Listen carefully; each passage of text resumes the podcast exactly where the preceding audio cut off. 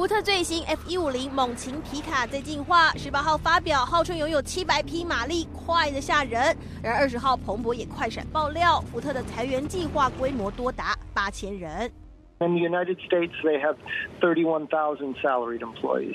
We don't know that all these cuts will be in the United States, but they will primarily be in the United States. So this is a large chunk of their salaried workforce. 继 Google 和字节跳动等企业之后，这回福特也经传裁员。知情人士指出，福特这波裁员的理由是为了进军电动车来提供资金，并且主要集中在燃油车部门。And Ford Blue is going to be the profit engine of Ford. delivering the lifeblood to fund our future. 福特执行长法利今年三月才将旗下的业务分拆为传统的燃油车部门 Ford Blue 和冲刺电动车车款的 Ford Model E， 并且定下了战略目标，要靠燃油车当金鸡母，并且为转型电动车注资五百亿美元，喊出二零二六年前要年产电动车两百万辆，挑战特斯拉的意味浓厚。We have every intention of being the number one electric pickup maker, and then we plan to challenge Tesla.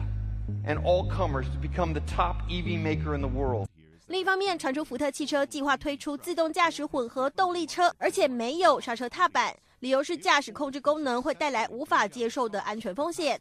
无独有偶，通用汽车也想大胆推出自动驾驶车，不带方向盘、后照镜、方向灯或是雨刷。而两大车商已经双双向美国公路交通安全管理局提出申请，目标是未来用在共乘服务还有宅配的送货上。